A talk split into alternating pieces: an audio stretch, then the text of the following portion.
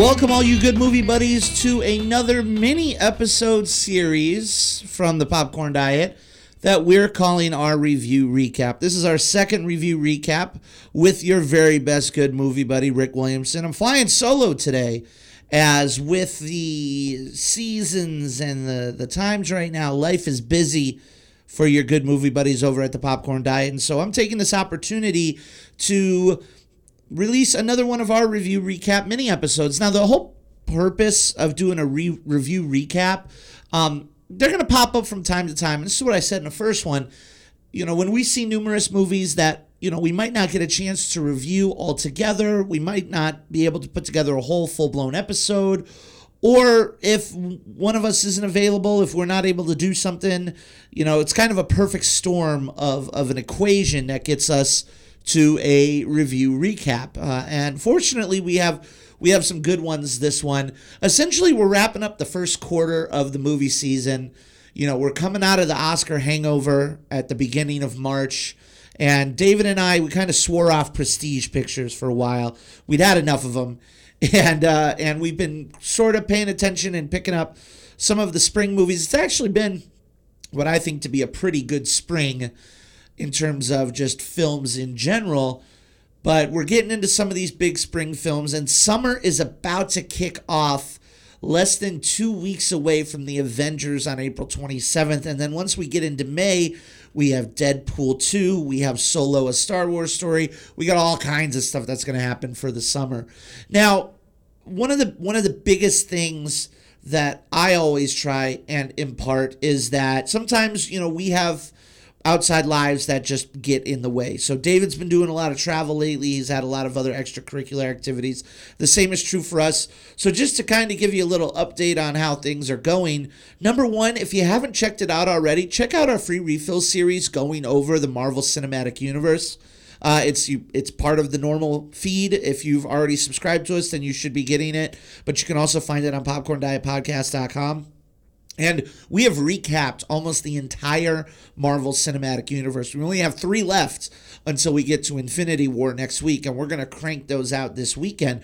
Um, but speaking of this weekend, David and I, we're going to be on the road. So we're going to be broadcasting, not really broadcasting, but we're going to be recording from Austin, Texas uh, during our real jobs team building event. So that should be a lot of fun. That should be really interesting. We're going to crank out the rest of the Marvel episodes and then next week it's going to be Marvel week, baby. We are we are so pumped for Infinity War. We got tickets for opening night and we are going to wrap up our coverage. So look for another free refills episode, uh, not only this week, but we're going to have a couple of bonus free refills episodes next week. And then we're going to have an Infinity War hype episode talking about predictions and just how excited we are and recapping our recaps. And then after Infinity War comes out, as always, we're going to have our reaction episode that's going to be probably pretty long and full of spoilers. But with all of that being said, the reason that, that I'm doing this review recap episode today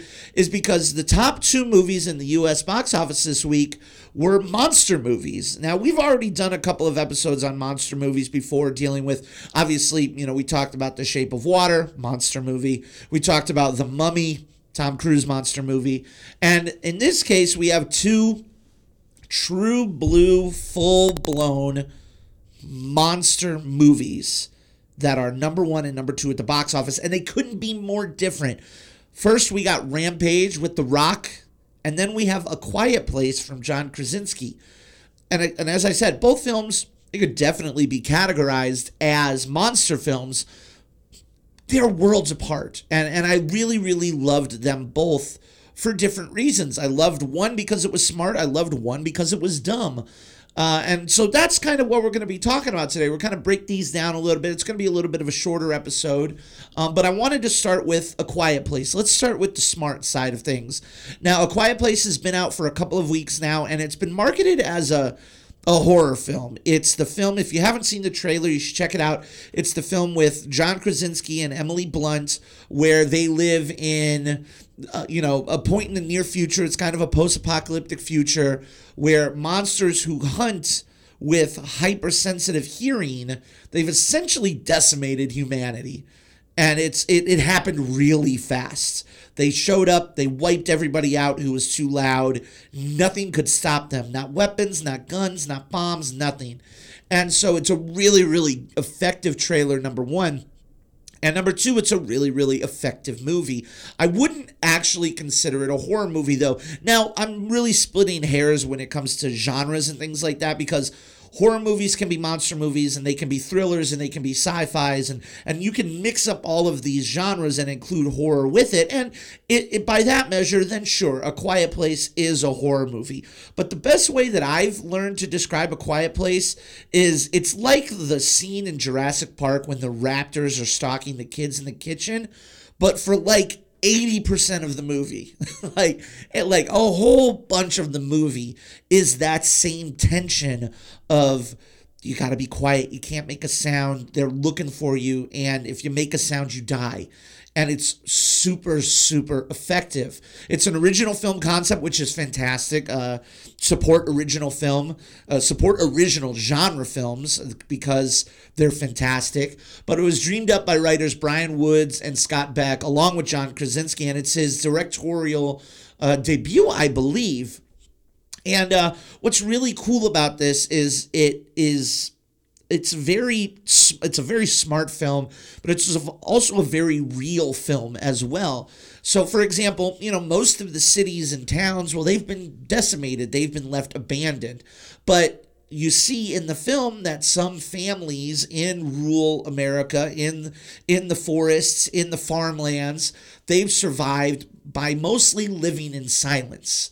And and you see some really effective ways that Krasinski and and the family which include Emily Blunt and his two children, how they strive to be more quiet. They use uh, a lighting system to inform each other if something good or bad is happening. They have sand. They literally, part of their normal chores are taking bags of sand that they've discovered and using that to build a trail everywhere they go, even leading all the way back into town to get supplies so that where they walk, they can walk barefoot and they can walk quietly as well. And it's a it's a great great gimmick. Um, it, it really is a it's a conceptual type film that hinges on a specific concept. There are monsters. They've they've ruled the world. They've killed everyone, and the only way you can survive is by not making a sound. And they just use that again in really effective ways. The way that any type of sound can be deadly. You know, they establish that right away that any type of loud sound can potentially be deadly. And and they really milk it for all it's worth. And what's great is that it's a smart script, it's a simple script. So it's not only is it really intelligent, but it's also very contained. It's a story about one family doesn't have to do with saving the world. It doesn't have to do with saving a city or a group of people. It just has to do about what you would do with, you know, to survive and to keep your family alive. How far would you go? What what would you do in order to ensure that you guys can live a relatively normal life? And the cast is small. It's it's really small. There's only a few people in the cast, but it's excellent. Obviously, Krasinski's in the film and that guy has shown that not only can he obviously do comedy really well, but he can do action and drama really well. And he's a fucking great director too, because this movie is so taut, it's so tense and so suspenseful. But on top of that, you have Emily Blunt, who I think has the more difficult role here of his pregnant wife. And that's a key thing to remember that she is pregnant and very close to giving birth in this world where noise is death like that's insane. How do you deal with that, right? Um, and then you also have the kids played by Noah Jupe and uh, and Millicent Simmonds. And what's really cool about Millicent, who plays the older daughter, is that she's an actual deaf actress who they brought on to play the daughter. And, and a majority of the film is played off with through sign language and things like that. But it really brings an authenticity to the role. I have to imagine it's much easier to act out being hard of hearing when you're actually hard of hearing. And then everything else you know if you're somebody like you or, or, or, me who can hear with relative ease my mother might disagree. But if it's somebody like you or me we're guessing about what it might be like to hear and to sign and to grow up that way and live that way. And so the cast is just fantastic the way they do it. Um, i really really like the way that they showed how you have to continue on with mundane activities like cleaning and getting ready for a baby. How do you do that? Um, and I'm not going to spoil anything in this in this review recap here, um, but it's it's really really effective. One of the most effective things that that I show, and it was just a small scene, but it was a scene where they're doing math, where uh, Emily Blunt's character is doing math with her kid and teaching them that, and it just it really boiled down something like it was just it made me think about mathematics in a completely different way you know as you're teaching a kid how to do mathematics you know only part of it is teaching them math- mathematics the other part is you're essentially programming their brain to understand more and more complex equations, problem solving skills, and of course, math in general. And I, for whatever reason, I don't know why that scene stuck out to me, but it really did. Um, I will get a, a couple of very, very light spoilers.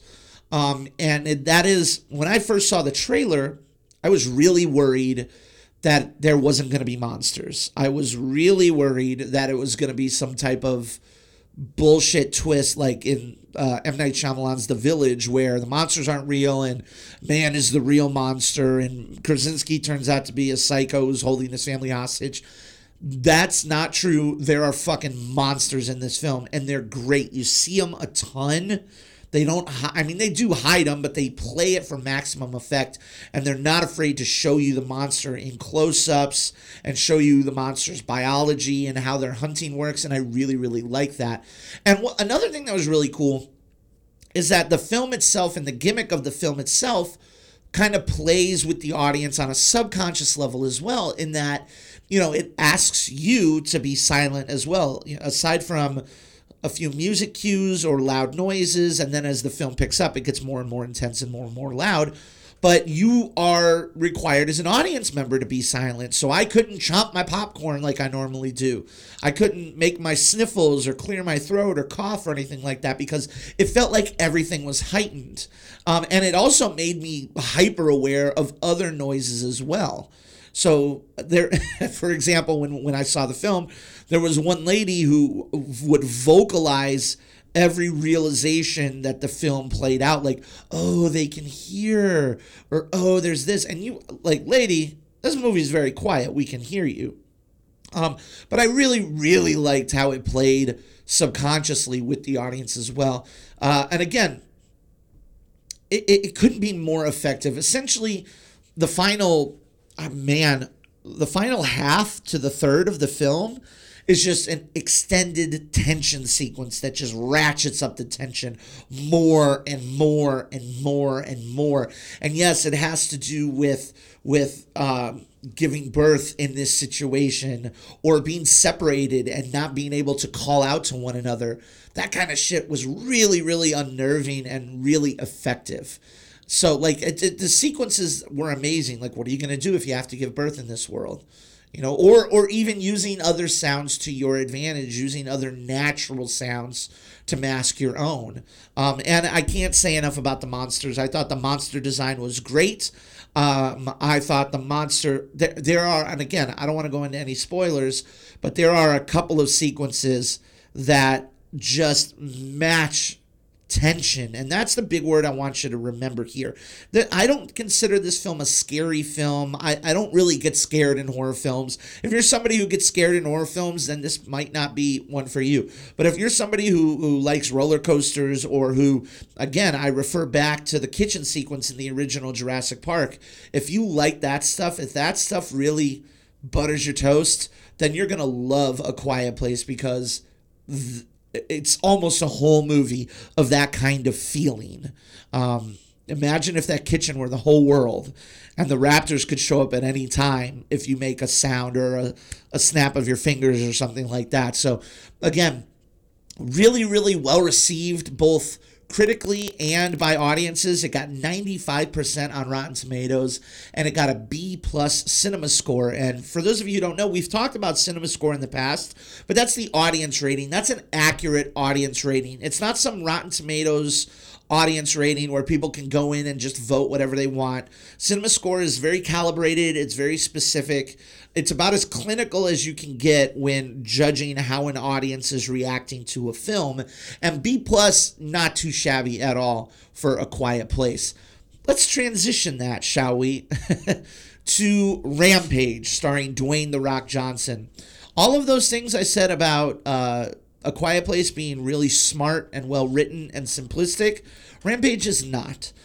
Rampage is dumb as fuck, all right? And and it's loud and big and noisy and stupid, but it knows it and embraces it and and it just wants to party with you. It just wants to have fun.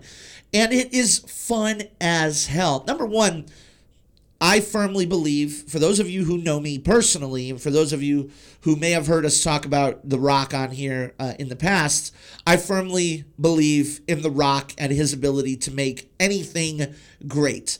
Take any movie project, take any remake, any adaptation, and tell me it's starring The Rock, and tell me you're not interested in that film or that adaptation.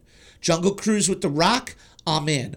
Oh, they're remaking the Addams Family and The Rock is going to be in it. I'm in. Oh, they're they're redoing Over the Top and The Rock is in it. Are you kidding me? Of course I'm in. Anything that The Rock does, I'm gonna pay attention to. Uh, he's just on a on a streak right now of making really good crowd pleasing movies, and Rampage is no different. As dumb as it is, um, it is so much fun, and it's an adaptation of the 1980s video game of the same name, where you play monsters smashing up a city. That is literally the goal of the video game. You're you pick a, a wolf, a gorilla, or a giant lizard, and you wreck the city. You get as much as points as possible, and you try not to die. And I think the thing that is is what's really fun about Rampage is that it knows it's a big dumb action movie and it embraces it. It literally couldn't be more opposite than the Quiet Place. It, you literally could just call this like a really really loud place, and that would be a, a pretty accurate title uh, to give Rampage. I mean, without going into specifics, and again, we're gonna keep this spoiler free this time. It's just really fun and it, and it knows it. Um, I kind of think of the two as a dinner party. Um, one is a dinner party that is sophisticated. It's well cooked meals. It's it's carefully selected wine, and it's a great, good, filling dinner party. And the other is a rager with a keg and flip cup and shots and a taco bar. Both of them are awesome. Both of them are fun, but they're really, really good and effective and memorable in different ways. You can walk out of both of those experiences having had a good time. And I think that that was one of my biggest points in, in my review in Rampage. And you can read my review of Rampage on our website, popcorndietpodcast.com. But what I've seen a lot lately in the film community is it feels like, and again, I'm speaking in generalizations here, so it's not everybody, but it feels like when it comes to quote unquote online film, Twitter, or whatever, there's really only certain films that apparently are worth anybody's time or worth being made at all. And you know, you got your prestige pictures, like you got your King speeches or or even The Shape of Water, and then there's your indie darling character studies like Lady Bird or Moonlight. You got your your prestige animated films that come from Pixar or, or Laika or Studio Ghibli. And then you have your high quality studio mega blockbusters. And I'm talking about the films that cost $250 million to make and they make a billion dollars worldwide. Your Marvel films, your Star Wars films, even the Dark Knight trilogy. Those are your those are go beyond blockbusters. Those are your mega blockbusters. Those are your world events now, right? And Rampage isn't on any of those levels. Um, now, you know, the argument could be made for genre films and prestige genre films and things like that. But both of these are genre films, and I think that both of them have a place in film. You know, I and I and I think that that's one of the biggest things that I want to impart upon people with Rampage is that it's like objectively not a great film. You know, the script is a little dumb. A lot of the characters are really thin. The science is bullshit. The villains are super cartoony. They're like Rocky and Bullwinkle villains. But it's still a good time. It's still a really good time. One of the things that I really enjoyed about it is the way that the different action set pieces are mixed up. Uh, they're they're they're really varied in what they are. It's not all animal destruction or animal fights. There's one sequence that is is actually really intense, and it has mercenaries being stalked by a giant wolf in the forest. There's a, another has a big plane crash featuring an angry gorilla, and then of course you've seen in the trailers there's the city-wide destruction, and they all really, I think, do really well at escalating the situation, and I think that's something the director Brad Peyton does really well. Is not only does he frame action scenes really well and shoot them really well and give you clear not only geography, you know, letting you know where everybody is and where everything is, but also just wide pulled back shots of the action so that you can get looks at the monsters. You can get looks at that big hero shot of George the gorilla, you know, pounding his chest in front of a gigantic fucking fireball. And that's something that's valuable as a as a sort of a mid-budgeted you know blockbuster director and it's funny calling a hundred million dollar movie mid-budgeted but really that's the range now it feels like anything that costs anywhere between like 60 to 120 million that's your mid-budget. And then as you get bigger you get into your 150 200 million gigantic movies you're required to perform. And I think that there is a place in this world for a stupid monster action bonanza that costs $110 million to make, that's released in the middle of April to make, you know, a handful of money, whether it be domestic or whether it be foreign. I think there's a place in the world for movies like this because a kid is going to watch this movie and they're going to have their eyes open. And when I say a kid, I'm not talking like a five year old, but I would take an eight year old or a 10 year old or a 12 year old to this movie, and they're going to see this movie and they're going to have their eyes open to it. They're going to, wow, monsters, that's really cool. Movies can be really cool. And it's their gateway into film. I mean, that's how I was with Jurassic Park. Now, make no mistake, Jurassic Park is an amazing film, legitimately amazing film not just subjectively, like objectively, that movie's great, but it does have a few giant flaws. But when you see those brachiosaurs, you know, walking over the hill, eating the trees, that entire T Rex sequence, the Velociraptor sequence that I mentioned before, that those types of movies make young movie fans. You're not going to get an eight year old to like movies by making them watch fucking Gandhi. It's not going to happen. You know, maybe you will, and it's so great. Then you probably have a film savant on your hands. But kids need to start somewhere. They start with cartoons, they start with lowest common denominator type stuff, and then they graduate up more and more and more. And that's one of the reasons why I didn't mind that the science was bullshit, or I didn't mind that the the villains were cartoony because this film paints in broad strokes. Okay? It is very, very simple. Good guys, bad guys stupid military guys, and monsters. And that's all it is. That's your broad strokes. Uh, and I really, really didn't mind it. I laughed a lot in this film. You know, The Rock, Dwayne Johnson, again, as I said, I, I genuinely feel he can do no wrong. I mean, even you look at his, some of his earlier movies as he was just trying to feel around who he was as a performer. He's the best part of what he's in. And this feels like it's just another crowd pleaser. This feels like a movie that he made because he wanted to have fun. And it looks like he's having fun in this film. And I've read a lot of reviews to say that they didn't have any fun with this film, and that's fine. I mean, it's again, film is subjective, but I had a blast with this film.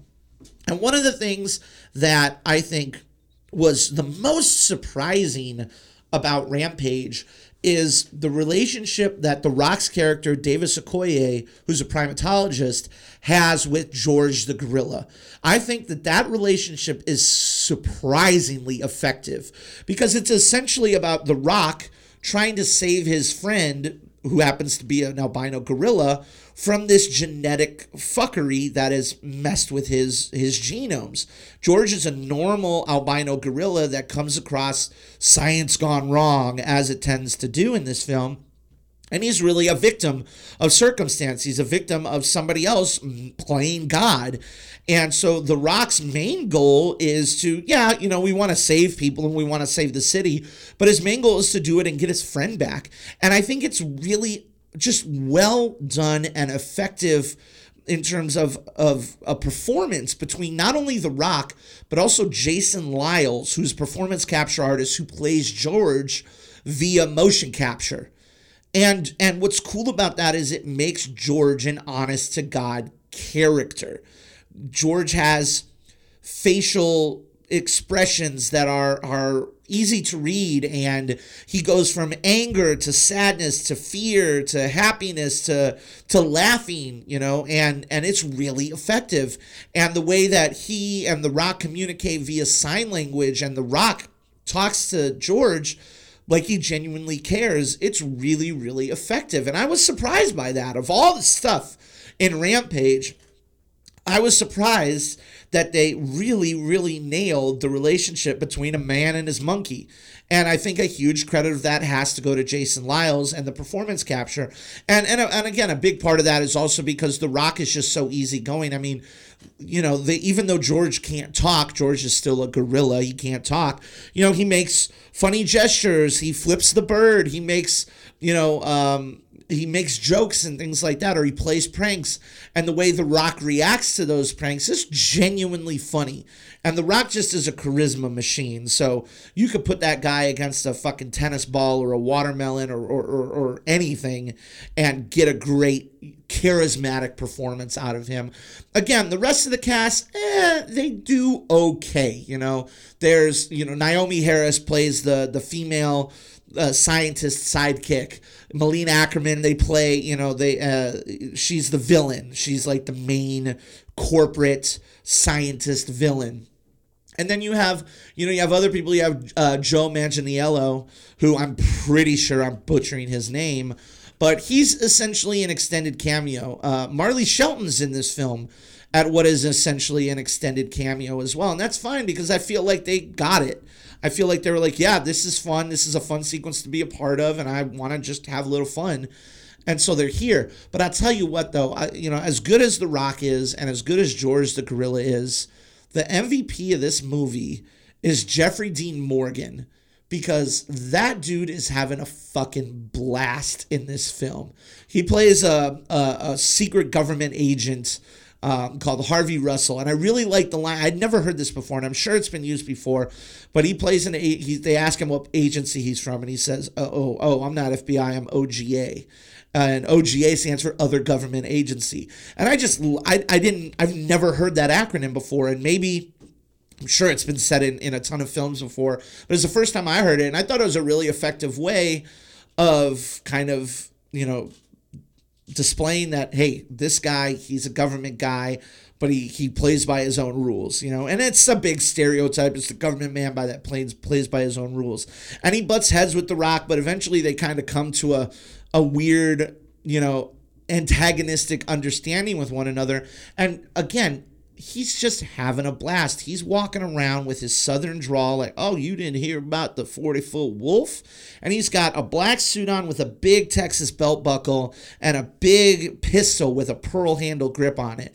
And he's just like this cowboy. He's he's got this cowboy drawl, he's got this cowboy way about him, like he's a mercenary um, even though he's not. He's a G man, and I just I loved his character. I love the stuff that they did with his character. He he looked to be having a blast. He. I he could he could get his own spinoff for all I care. Now maybe too much of a good thing is is too much, but Jeffrey Dean Morgan, again, MVP of this film. The guy is just, he can play that laid back, casual, eh, I don't give a shit. I'm the boss. I'm the I'm the big man on campus. And then he can get really, really intense too. And that's I think what makes Jeffrey Dean Morgan such a good actor in general. That's what makes him so good as Negan on The Walking Dead is that he can switch from that good old boy charm and genuinely kind of you know, lure you in with, oh, I'm just a cool dude. And then he can get scary real quick. And he doesn't reach Negan levels in this film, but he's pretty fucking fun in this movie. And it's got a lot of great laughs in it. It's got a lot of really good monster action in it. And so, so that kind of leads me to, to the final question, which I, I kind of ranted about in the middle here. But you know, if a movie is is dumb, if it's a big dumb action movie, but it has the self awareness to just want to have fun, then shouldn't we do the same? You know, and and again, film is subjective. If you're not into that kind of thing, that is totally fine. That is 100% totally fine. But, you know, when you have different websites who you know cater to a specific film genre, you know, you have your your indie wires which it's called IndieWire. I'll give you five guesses as to what their favorite types of movies are. This is not a movie for that crowd, and that's fine. There's nothing wrong with it. You know, this is a movie for the MTV Movie Awards crowd, and that's fine. There's nothing wrong with it. I had an absolute blast with it. I think there is a place in the world for for those movies. You know, not every movie has to be one of the five that I listed before. Not every movie has to be prestige. Not every movie has to be a mega blockbuster or or a, an indie darling. There are places in this world for middle of the road, competently made action films that are made on a decent budget. Hell, we've gone through a streak of them Tomb Raider, Pacific Rim Uprising, and this, to varying degrees of success, all kind of fit into that. It's it's the April season. We want to give people something to watch. And I think the biggest mistake is that studios don't understand what they have on their hands, you know? For a movie like Pacific Rim, that movie costs so much money that it's probably not going to make it back in the states. And and that's a pro that's a bummer. That's a bummer that that's not going to make it back in the states. Now, will it do fine in uh in foreign uh, territories? Yeah, it's going to do fine in foreign territories. You know, that movie costs 176 million dollars to make. And so a movie like that, it's got to pull in 500 million dollars in order to, you know, break even, make a profit. Uh, a Wrinkle in Time, same thing. You know, that movie costs $100 million to make. Is it going to make a profit? I don't know. Disney can afford to take a hit, they'll be fine. Uh, Tomb Raider is another good example of a film that is competently made. It's a good enough film, it's a good enough time, and it was made for around 90 to 100 million dollars. And then world, worldwide, that movie's going to make over 300 million. Like, that's fine, that's acceptable.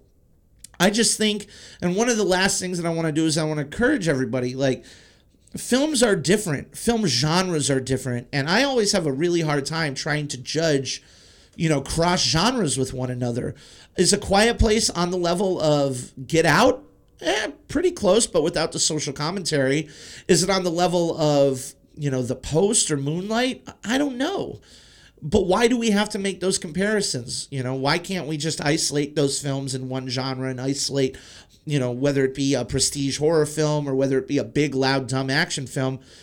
I just think when you go in and you approach a movie, there's a certain level of setting your expectations. And I feel like you're doing yourself a disservice if you go into a film called Rampage, based off of a video game, starring three giant monsters tearing apart Chicago, and The Rock if you set your expectations to, for an Oscar caliber film, you're gonna be disappointed. That's not the film's fault. That's your fault. That's like going to a, seafood restaurant and being disappointed that you can't get a quesadilla. Set your expectations, know what you're in for, and I think you're going to have a good time. The other thing that setting your expectations helps with is it helps you avoid movies that you don't like whether it be a scary movie or a dumb movie or an animated film or a comedy, you know what you like. So you should gravitate towards that. Do your research, read up on the films, and I guarantee you, you're going to have a lot better time. Whether it be with a really smart, well made, well directed, well written monster movie like A Quiet Place, or whether it be with a really fun, dumb, monster extravaganza like Rampage. You're going to have a good time if you set those expectations. That's going to wrap it up for this review recap. As always, do us a favor if you want to read our reviews, if you want to follow back and go back and look at those other review recaps or the free refills episodes, you can go to popcorndietpodcast.com. Do us a favor, like, share, subscribe. I want to know what kind of movies you're talking about. I want to know if you set expectations properly, how you felt about these movies. So, wherever you're at, share this with your family, share this with your friends, and also follow us on Twitter, on Facebook, on Instagram at The Popcorn Diet. But again, that's going to do it. I am your very best good movie buddy, Rick Williamson. We'll see you later this week with another free refills episode on Marvel. And then next week is Marvel Week, Infinity War. Get hyped, get excited, and we'll see you then. Adios.